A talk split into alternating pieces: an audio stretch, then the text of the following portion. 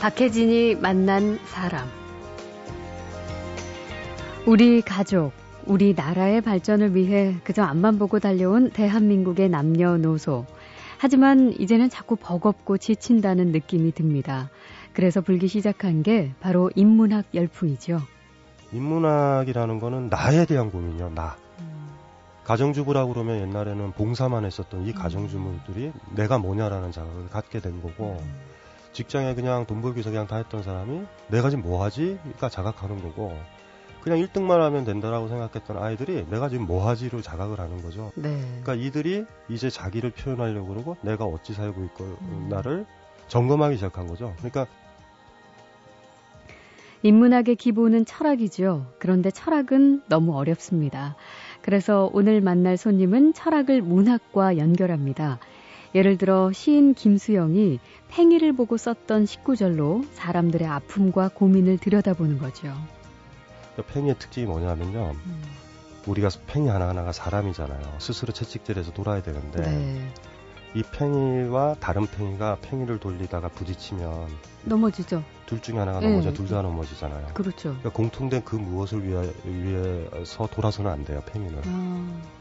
가족 관계라 그러면 어머니와 자식 그러면 어머니가 자식은 이렇게 돌아야 된다는 걸 안다고 착각한다고. 네. 그건 뭐냐면 어머니가 크잖아요. 편이가 세고. 예. 애 붙으면 넘어져요. 음, 음. 그러니까 자기가 원하는 걸 했던 사람들이 어찌 자살을 하겠어요? 자살하지 않지. 네. 대체 인문학이 우리의 일상생활과 어떤 관계가 있단 말인가? 바로 오늘 그 궁금증을 풀어봅니다. 잠시만요.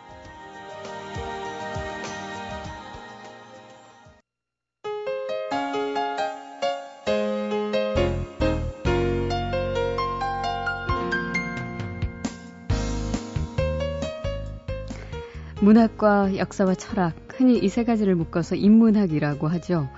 경제적인 어려움과 또 대인관계 어려움, 또 갈수록 삶이 힘들어지면서 많은 사람들이 인문학에서 다시 그 해답을 찾으려고 합니다.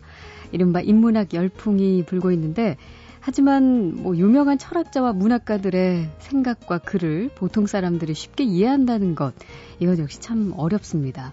오늘 만날 분은 보통 사람과 철학자, 일반인과 문학가들을 이어주는 인문학의 안내자라고 할 수 있을 텐데요. 철학 삶을 만나다, 상처받지 않을 권리, 철학이 필요한 시간, 철학적 시 읽기의 즐거움 등 철학과 문학, 인문학과 일상생활의 관계를 쉽게 풀어주는 그런 글과 강의로 요즘 한창 인기가 좋은 스타 철학자입니다. 철학자 강신주 박사를 만나겠습니다. 어서 오십시오. 예, 반갑습니다. 네, 반갑습니다. 그 저에게 아주 심한 철학자에 대한 선입견이 있었나 봅니다. 이렇게 머리를 베컴처럼 세우고 오실 줄도 몰랐을 뿐만 아니라 그냥 그 삶에 대한 본질적인 질문으로 막 골방에서 머리를 이렇게 싸매고 계실 것만 같았는데 바쁘시다면서요? 음 많이 바빠요. 많이 바쁘고 네. 그 뭐냐면 그 강연할 때 코피도 나요. 코피요? 코피. 아 어, 그러니까 코피 나면 강연 아주 좋아요. 왜요? 사람들이 마지막 강의처럼 들어요. 아, 아이고. 특히 이제 지방 고등학교 딱 가면은 예. 이렇게 훑죠. 그러면 예. 쫙 번지잖아요. 예. 저희 콧물이, 코피가 그러면 애들이 막 눈이 초롱초롱 아, 일부러 막 코 그 전에 파고 올라가시는 그런 거 아니죠? 그런 건 아니고요. 근데 이게 어 그러니까 인문학에 대해서 관심은 있는데 네. 사람들이 없어요. 이거를 음. 얘기해 줄 수 있는 사람들이. 그리고 그렇죠. 저는 좀 여려가지고 지방에서 부탁해서 그냥 내려가는데 예. 보통 다른 분들은 지방 가면 하루가 다 깨지거든요. 음. 그러니까 안 가시려고 그러니까 네. 이 만만한 사람이 하나 걸려 들어 버려가지고 그러니까 이런 식이죠. 거긴 갔는데 왜 안 오냐. 아. 그럼 사실 제가 좀 할 말이 없어요. 그렇죠. 한 2주 전만 해더라도 지방에서 한 4일간 있었어요. 어. 전주 갔다가 예. 그러니까 모텔 생활을 전전하는 거죠. 오늘 진짜 외로워 죽겠어요. 진짜. 내가 뭐 하는 건가. 사실 철학자하고 스타라는 말은 좀 어울리지 않는 단어의 조합 같긴 한데 지금 강신주 박사를 제가 소개할 때도 스타 철학자라고 얘기할 정도로 사람들이 뭐 지방이 됐던 수도권이 됐건 뭔가 큰 결핍을 느낀다고 할까요? 그리고 질문들이 많아지고 왜 그렇게 인문학에 관심을 갖게 됐을까? 특히 요즘 이 시점에 그러니까 길게 보셔야 되는데요. 저는 좀 길게 봐요. 그러니까 우리가 1950년에 이제 분단이 있었고 그 이후에 커다란 정치적인 얘기, 이념적인 이야기 이렇게 네. 됐었었고 한때는 또 경제 개발했었고 또 IMF도 있었고 막 이랬잖아요. 네. 그러니까 드디어 우리가 예를 들면 인문적 고민을 하기 시작한 건데 음. 인문학적 고민들을 사람들이 참 이해를 못해요. 그냥 음. 철학 얘기하고 칸트 얘기하면 뭐 죽음, 존재 이런 얘기 그렇죠. 한다고 착각하는데 그게 아니라 인문학이라는 거는 나에 대한 고민이요. 나. 음. 가정주부라고 그러면 옛날에는 봉사만 했었던 이 음. 가정주부들이 내가 뭐냐라는 자각을 갖게 된 거고 음. 직장에 그냥 돈 벌기 위해서 그냥 다 했던 사람이 내가 지금 뭐 하지?가 자각하는 거고 그냥 1등만 하면 된다라고 생각했던 아이들이 내가 지금 뭐 하지를 자각을 하는 거죠. 네. 그러니까 이들이 이제 자기를 표현하려고 그러고 내가 어찌 살고 있고 음. 나를 점검하기 시작한 거죠. 그러니까 어떻게 보면은 옛날처럼 선생님이 저쪽으로 소풍 가자 그래서 우르르 갔던 게 아니라 네. 이제는 왜 가지? 내가 음. 이런 이런 의식이라 그러나? 그렇죠. 그러면 어떻게 얘기해 본다라고 그러면은 이제 제대로 우리 사회에서도 음. 어 제대로 이제 쓰기 시작한 거죠. 네. 그래서 이게 일시적인 현상이라고 보여지진 않아요. 어. 왜냐하면 자기에 대한 문제를 갖기 시작한 음. 거고 이제 풀기 시작하는 거니까. 예. 예. 그 질문을 던진 건 참 좋은데 여기서 이제 어떤 방향으로 끌고 갈지에 대한 해답은 아직까지 많은 사람들이 못 찾은 것 같은데 그래서 어, 그 내신 책들을 좀 보니까 최근에는 철학적 시 읽기의 괴로움이라는 글을 쓰셨는데 어, 이것도 뭐 철학적 시 읽기를 굳이 제안하신 이유가 이건 역시 굉장히 이제 일반 사람들한테는 예. 그 뜬구름 잡는 이야기와 관념적인 음. 이야기처럼 들리거든요. 이게 시를 잘 우리가 몰라서 그러는 건데요. 시가 어려운 이유는요. 음. 추상적이어서가 아니라 네. 구체적이어서 어려운 거예요. 음. 그러니까 뭐냐면 이렇게 생각을 해보셔야 되는데 어떤 한 사람이요 다른 사람 말을 앵무새처럼 흉내내지 않고 네. 자기의 감정, 자기의 삶, 자기의 느낌에 부합되는 표현을 하기 시작하면 네. 그게 시가 돼요. 음. 그러니까 사실 시인들을 우리가 왜 이렇게 계속 접해야 되냐면 우리가 나는 누구인가, 나는 제대로 살고 있는가, 나는 어떤 사람인가, 나는 나니까 살 수 있는 삶을 살아내고 있는가, 음. 그 느끼고 있는가. 우리가 대개 보면은 다른 사람이 감동하면 감동하고 베스트셀러면은 나도 그냥 읽어주고 이렇게 그렇죠. 흉내내잖아요. 예. 흉내를 안 내는 사람들이 시인이고 문인들이고 인문학자들이거든요. 음. 그러니까 이 사람들이 보면은 그러니까 그 사람들을 공부하는 이유는 딱 하나예요. 나도 쟤처럼 돼야지. 나도 내 얘기를 해야지. 음. 그러니까 진짜로 우리가 어려운 얘기는요. 시사 같은 얘기는 시와에 누구나 다 네. 아니까. 예. 왜냐하면 주어가 우리로 써 있어요. 우리 그렇죠. 사회는 우리 사회는 우리 사회는. 근데 시는 주어가 나로 써 있어서 예를 들면 음. 정호승 시인의 시면 정호승이니까 할 수 있는 얘기예요. 그렇죠. 그러니 힘든 거거든요. 어. 근데 그거를 이제 제가 이제 시라든가 철학이라든가 이거를 연결시키는 이유가 인문학의 정신 중에 하나 인문학을 공부해야 되는 게 나로 서야 되는 거니까 음. 그러면 나로 쓴 사람들 나로서 욕망이 내 욕망이 뭔지 아는 사람 그걸 네. 또 표현하는데 성공한 사람 글들을 읽으면 자극이 되는 거죠. 음. 그러니까 그 그들을 흉내내려는 건 아니에요. 예. 그러니까 계속 이제 읽는 거죠. 그래서 책에서 보면 여러 시인들이 나오잖아요. 음. 그러니까 그런 건 아닌 거예요. 밑줄 치면서 이 시인의 핵심 뜻은 이거. 그러니까 국어 시간에 어, 배웠던 거 그거 아닌 거잖아요. 그게 이제 우리가 이제 교육이 완전히 사실 잘못되어 있는 거예요. 예. 인문학은 그런 게 아닌데 인문학의 궁극 목적은 그걸 배운 사람, 시를 배운 사람이 시, 자기 시를 쓸 수 있는 거예요. 음. 그러니까 사실은 이 시를 제가 주목하는 이유도 그러, 그런 것도 있고요. 또 네. 하나가 아 재밌는 게 문인들을 제외하고 우리 사회에 자기 스타일대로 살려는 사람들은 없어요. 음. 우리 문인들은 그 역할을 해왔어요. 음. 그러다 보니까 1950년 이후서부터 지금까지 가만히 보면 우리 사회에 자기 목소리를 냈던 사람, 네. 그러니까 그게 민주화 운동이든 뭐든 문인들이 대부분이었죠. 음. 왜냐하면 자기 목소리를 내니까 이건 아닌 거예요. 그렇죠. 그러니까 이런 사람들이니까 제가 이제 우리나라에서도 소망스러운 분들이 있다. 음. 외국 철학자들 가지고 뭐 이렇게 떠들 필요 없이 우리는 좋은 문인들, 시인들이 음. 있고 음. 이들을 통해서도 충분히 한국말로 우리를 표현할 수도 있고 네. 이야기할 수도 있고 음. 그 가능성을 보여주는 거죠. 뭐. 음. 그래서 철학적 시 읽기 를 제안을 하셨지만 역시 그 안에 괴로움이 있다는. 그 왜냐 왜냐면 이런 거예요. 진짜 혼자서 산 잘 가고 자기 스타일대로 예. 가는 사람을 보는데 그 사람을 보는 이유 나도 그렇게 걸어가야 되는데 음. 자기 스타일대로 살고 자기 스타일대로 살면 자기 욕망, 자기 표현에 당당하고 이렇게 살면 조직 생활 힘들어요. 그렇죠. 그러니까 자기 목소리를 내면 예, 예. 그래 얼마나 괴롭겠어요. 어. 그러니까 맞, 그게 힘든 거죠. 그래요. 예. 그 서문에 강신주 박사가 이제 본인의 집 현관문 비밀번호가 생각나지 않아서 애를 먹었던 에피소드를 적어 주셨는데 그 순간에 작가 카프카와 철학자 아도르노를 떠올렸고 시인과 철학자들은 각자 자신만의 암호를 찾으려고 하는 공통점이 있다 이런 얘기를 하셨는데 이제 이게 좀 더 구체적으로 지금 들어가는 얘기 같은데 이건 무슨 얘기를 하시는 거예요? 사람들마다요. 예. 사람들이랑 대화를 해보신 적이 있을 텐데 잘못 번호를 누르잖아요. 네. 번호키처럼. 음. 그 한세 번 정도 누르면 잘못 누르면 안 열리죠. 아예 안 되잖아요. 그러니까 첫 진짜 민감해야 돼요. 처음 만났을 때이 음. 사람의 번호가 예를 들면 이 사람은 사랑에 대한 이야기를 하면 안 돼요. 그래서 상처를 받아서 네. 그거 누르면 큰일 나요. 예. 그건 알아야 되거든요. 어, 어. 그러니까 모든 사람마다 번호키가 있어요. 그러니까 예. 저는 사람들을 그렇게 놓고 보는데 사람들을 만날 때 처음에는 제가 얘기를 하기보다 저 사람 얘기를 듣고서 이렇게 계속 한번 눌러봐요. 음. 정확하게 아 저 사람 조금 저거구나 해서 그것만 정확하게 딱 눌러주면 이 사람이요 훌딱 열려요 예, 마음이. 예. 이거 열리게 하는 게 힘들거든요. 음. 사람마다 다 다르거든요. 음. 사람마다 다 다르고 다르기 때문에 이 번호키를 누른다라는 거 아까 제가 그래서 시 읽는 것도 그래요. 음. 시도 한 사람의 그 한 시인이니까 쓸 수 있는 거잖아요. 네. 그거를 이해한다라는 건 딸깍 해가지고 그 시인의 마음을 우리가 이해한 거예요. 번호키 음, 누르듯이. 예. 세상이 다 그래요. 그러니까 음. 물건들도 그렇고 어떤 사건들도 그렇고 음. 우리가 이해된다라는 걸 그렇게 접근하시면 될 것 같아요. 그러니까 음. 겉으로 보는 표면적으로 우리가 대화한다 이렇게 하지 말고 음.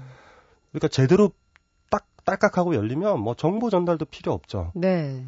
세상을 그렇게 한번 보면은 음. 어떻게 접근해야 되는지 나올 거예요. 그러니까 도둑의 지혜를 좀 가졌으면 좋겠어요. 음. 금고를 터는 도둑. 예, 예. 얼마나 섬세한가. 우리가 이제 사람 만날 때 그렇게 못 만난다고요. 우리가 관계의 어려움을 호소하는데 바로 그 지점에 있어서 좀 지혜가 되겠네요. 예, 그래요. 그러니까 음. 뭐냐 하면은 도둑처럼 하세요. 그러니까 음. 상대방 마음을 여는 도둑 같은 건데 예.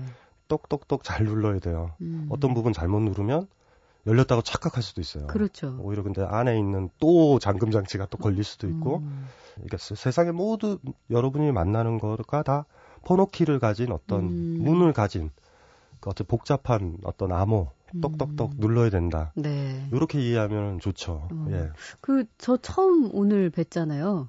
예. 저는 어떤 번호키를 누르면 마음의 문을 열것 같은 거요. 아직 모르시겠죠? 모르죠. 얘기를 하면은 얘기를 해봐야지 알죠. 네. 나중에 얘기를 해보고 뭐 열리고 싶으세요? 아니요. 별로 그냥 쉽게 열리지 않습니다. 자, 박혜진이 만난 사람. 삶이 불안하고 어렵고 힘들어서 문학과 역사, 철학에서 실마리를 찾으려는 분들이 늘고 있습니다. 어려운 인문학과 보통 사람들의 삶을 연결해주는 대중 철학자, 스타 철학자 강신주 박사를 만나고 있습니다.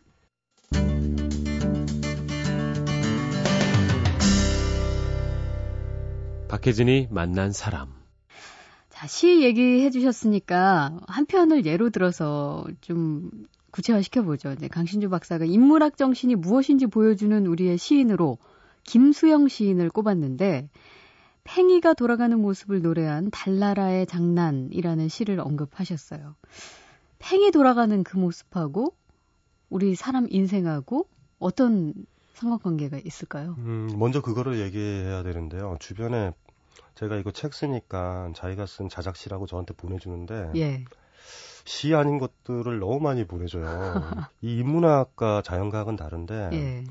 어, 인, 인문학자나 시인들은요, 사물을 보면 그 사물을 보고서 나 자신을 이해해야 돼요. 음. 그러니까 예를 들면 우리가 꽃을 보고 좋아하는 이유, 아니면 꽃에 잠겨 있는 이유, 벚꽃 같은 거 있죠. 네.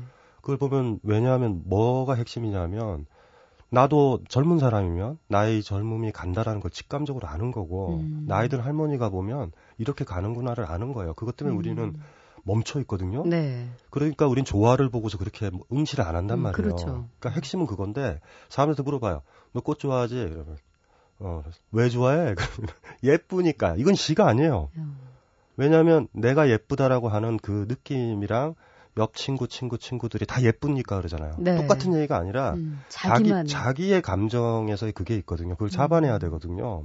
그러니까 시가 되려면 사물에 대해서 묘사하는 것 같지만 음. 사물에 대해 묘사하는 것 같지만 그 묘사에서 그 시인 특유의 그 시를 쓴 사람의 자기 이해가 들어가 있어야 돼요. 네. 그래서 저는 시를 딱 보면 그러죠. 도대체 이 부분에서 어디에서 시가 됐고 음. 어디에서 이 시인이 이 사물을 보고 나서 자기가 울려버린 거잖아요. 음. 울린 부분이 어딜까? 그거는 다 알아요. 시 쓰는 분들도 꽃이 왜 피는지 종족 음. 보존을 위해서 핀다. 네. 다 알아요. 예. 근데 그거 하나 더 나가는 거예요. 음. 사물을 보고서. 음. 김수영이 이제 좋은 시인이라는 거는 그 원칙에 충실한데 음. 돈을 빌리러 갔나 봐요. 어느 어느 그 6.25 끝나고 얼마 안 돼서 네. 53년도에 쓰여진 시거든요. 달나라의 어, 장난이. 예. 근데 이제 갔는데 그 집에 팽이가 돌아가는 걸 보고 예. 팽이 돌아가는 거죠. 그렇죠. 이걸 이 그거 묘사한다고 시가 되는 게 아니라 음. 팽이를 딱 보고서 김수영이 자기 자신을 직감을 하는 거예요. 음.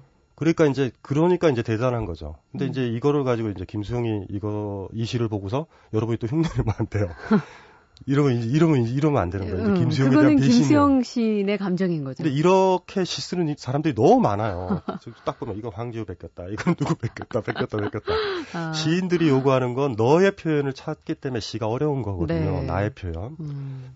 그러니까 이제 그 시 구절에 어, 팽이가 돌면서 나를 울린다라는 구절이 나와요. 음. 팽이를 가만히 보면 어떤 거냐면 팽이는 돌려고 있잖아요. 근데 팽이의 궁극 목적은 나중에 되면 결과적으로 어떻게 되냐면 넘어지잖아요. 그렇죠. 팽이는 넘어지려고 있는 게 아니라 돌려고 있는 거잖아요. 네. 그럼 어떻게 돌까라고 하면 채찍질을 해야 된다라는 거. 음. 그 얘기, 그 얘기를 하나 얻어요. 아, 예. 더더군다나 왜 그러냐면 지금 그 집에 돈 빌리러 갔기 때문에 예, 예. 치사한 거예요, 자기가. 어. 그러니까 갑자기 딱 보면서 팽이가 나를 가르쳐요. 음. 너 지금 누구한테 기대는 거 아니야? 네. 그러니까 순간적으로 팽이가 확 들어온 거죠. 만약에 아. 돈을 안 빌리러 갔었다면 또 다르게 보였겠죠. 팽이한테 느낌이 없었을지도 음. 몰라요. 근데 더 중요한 건 두 번째인데 뭐라고 나오냐면 19절이 너무 감동적이어서 아직도 기억하는데 생각하면 서러운 것인데 음. 너도 나도 스스로 도는 힘을 위하여 네. 공통된 그 무엇을 위하여 돌아 울어서는 아니 된다는 듯이 음. 그러니까 팽이의 특징이 뭐냐면요 음. 우리가 팽이 하나하나가 사람이잖아요 스스로 채찍질해서 돌아야 되는데 네.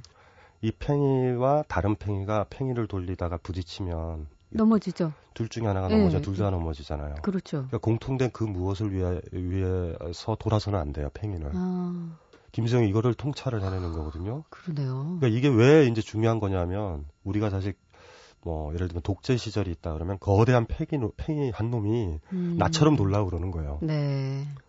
뭔지 아시겠죠? 그러니까 김수영한테 굉장히 중요한 시, 시예요. 음. 달나라 장난은. 음. 근데 이게 또 왜 서글프냐 하면 아까 제가 19절에 그, 그거 있다 그랬잖아요. 생각하면 서러운 것인데 네. 너도 나도 스스로 도는 힘을 위하여 공통된 그 무엇을 위하여 울어서는 아니 된다는 듯이 음. 돌고 있는 것인가 이 구절이 있거든요. 음. 이 굉장히 이상한 느낌을 주는 게 왜냐하면 음. 지금에도 적용 가능하죠. 가족 관계라 그러면 어머니와 자식 그러면은 어머니가 자식은 이렇게 돌아야 된다는 거 안다고 착각한다고. 네. 그건 뭐냐면 어머니가 크잖아요. 팽이가 세고. 예. 애 붙으면 애 넘어져요. 음. 그러니까 사랑이라는 건 하나가 돼서 같이 돌아가는 게 아니에요. 음. 김수영이 우리한테 가르쳐 줬던 거는 음. 사실은 김수영이 인간관계와 사랑에 대해서 오만 가지 것들의 음. 통찰을 여기서 이끌어내요. 김수영이 이제 달나라의 장난이라는 시집을 낸 게 유일해요. 네. 근데 전체 시집을 1959년에 내면서 53년에 썼던 이 음. 시집을 제목으로 정하거든요. 네. 시인이 하나의 시집을 낼 때 표제 제목으로 쓰는 시는 굉장히 중요한 거예요. 그렇겠죠. 53년부터 59년까지니까 음. 이 시가 사실 김수영의 다거든요. 네. 김수영이 자유의 시인인 이유도 음. 그런 거고, 근데 이 자유가 서글프죠. 네. 김수영 시 음. 중에 제일 많이 다 나오는 단어가 서러움이거든요. 음. 생각하면 서러워요. 음. 아, 사랑을 하면 기대고 의지해야 될 것 같은데, 네. 기대고 의지하면 둘 다 넘어지는 거예요. 마지막일 때는 음. 가능할 것 같은데, 적정한 그 어, 살아갈 때. 그러니까 이런 예. 거죠. 서로의 그 공간이 필요한 거예요. 여기 판이 하나 있잖아요. 예. 그러니까 김수영한테 이런 테이블이 있으면 팽이가 한쪽으로 나한테 오면 다, 다쳐주면 안 돼요. 네. 잘 피해야 돼. 네, 네. 넘어지려고 그러면. 그리고 내가 휘청휘청 할 때 상대방한테 기대면 안 돼요. 음. 사실 그런 것 같아요.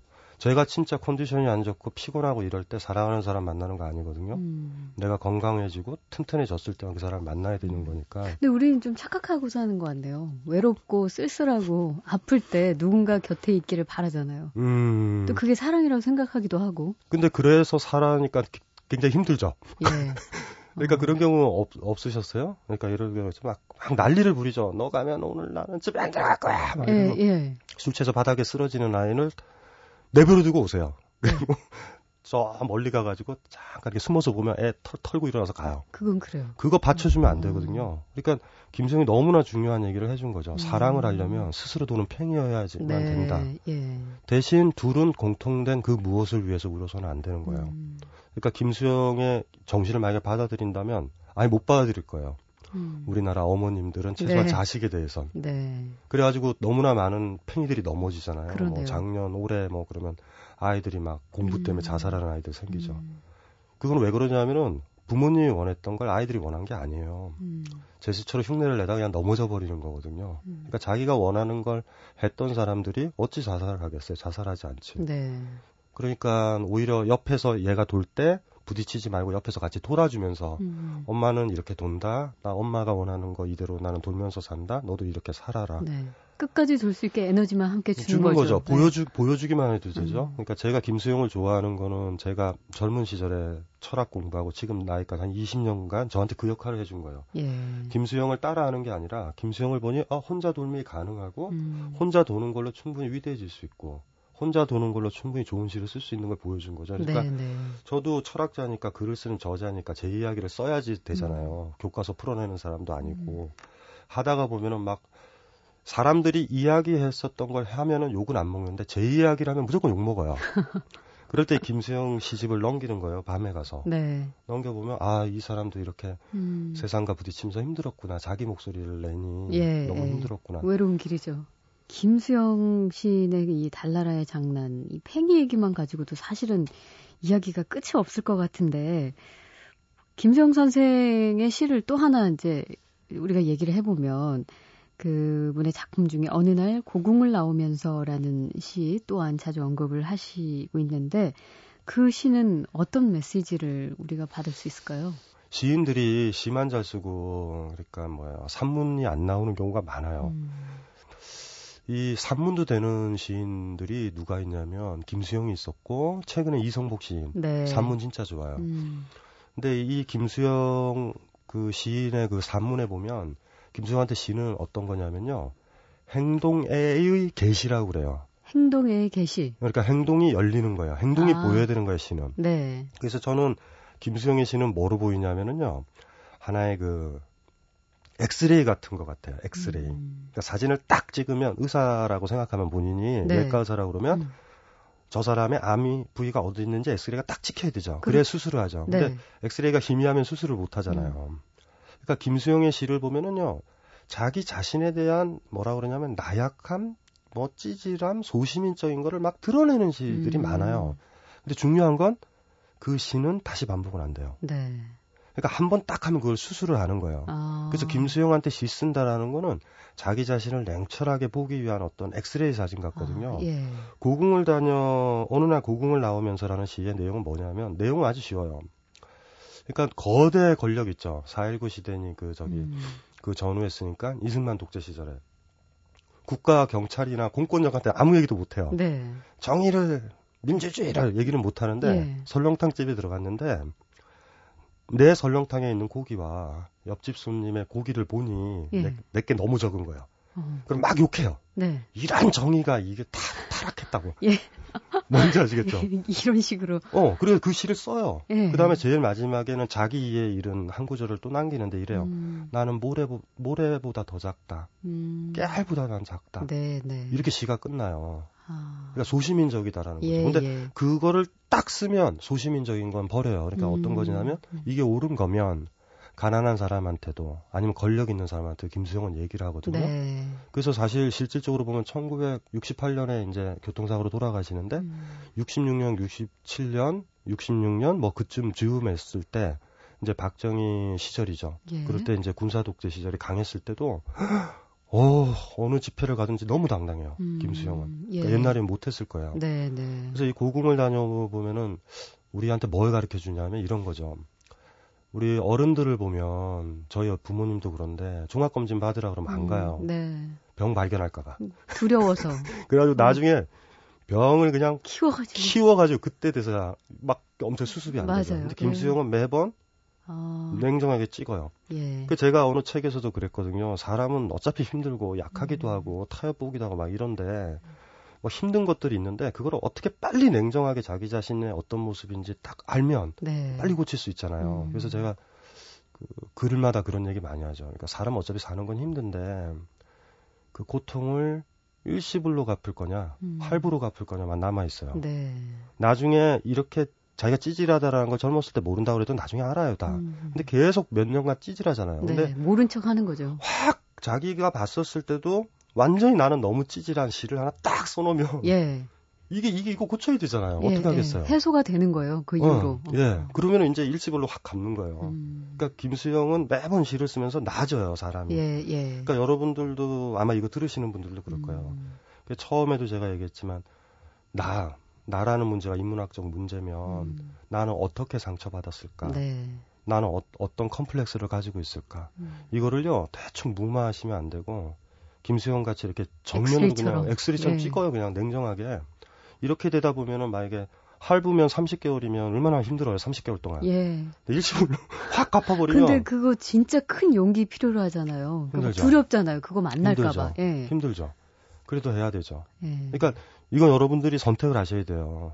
어쨌든 아픈 건 아픈 거거든요. 음. 질병을 어쨌든 숨기면 음. 이거는 숨기면 숨길수록 골무니까. 나중에는 더 굶게 되니까. 아. 아, 뭐 철학 이야기에 이렇게 흠뻑 빠져보기는 처음인 것 같은데 저희가 오늘 다 이야기를 하자니 시간이 한계가 있어서 예. 내일 하루 더 모셔도 되죠? 어, 저도 좋죠, 뭐. 네. 예. 자, 오늘 강신주 박사와 어, 철학과 인문학에 관한 이야기 어, 아쉽지만 여기서 마무리하고 내일 또다시 모셔서 이야기 이어가도록 하겠습니다. 고맙습니다. 예, 고맙습니다.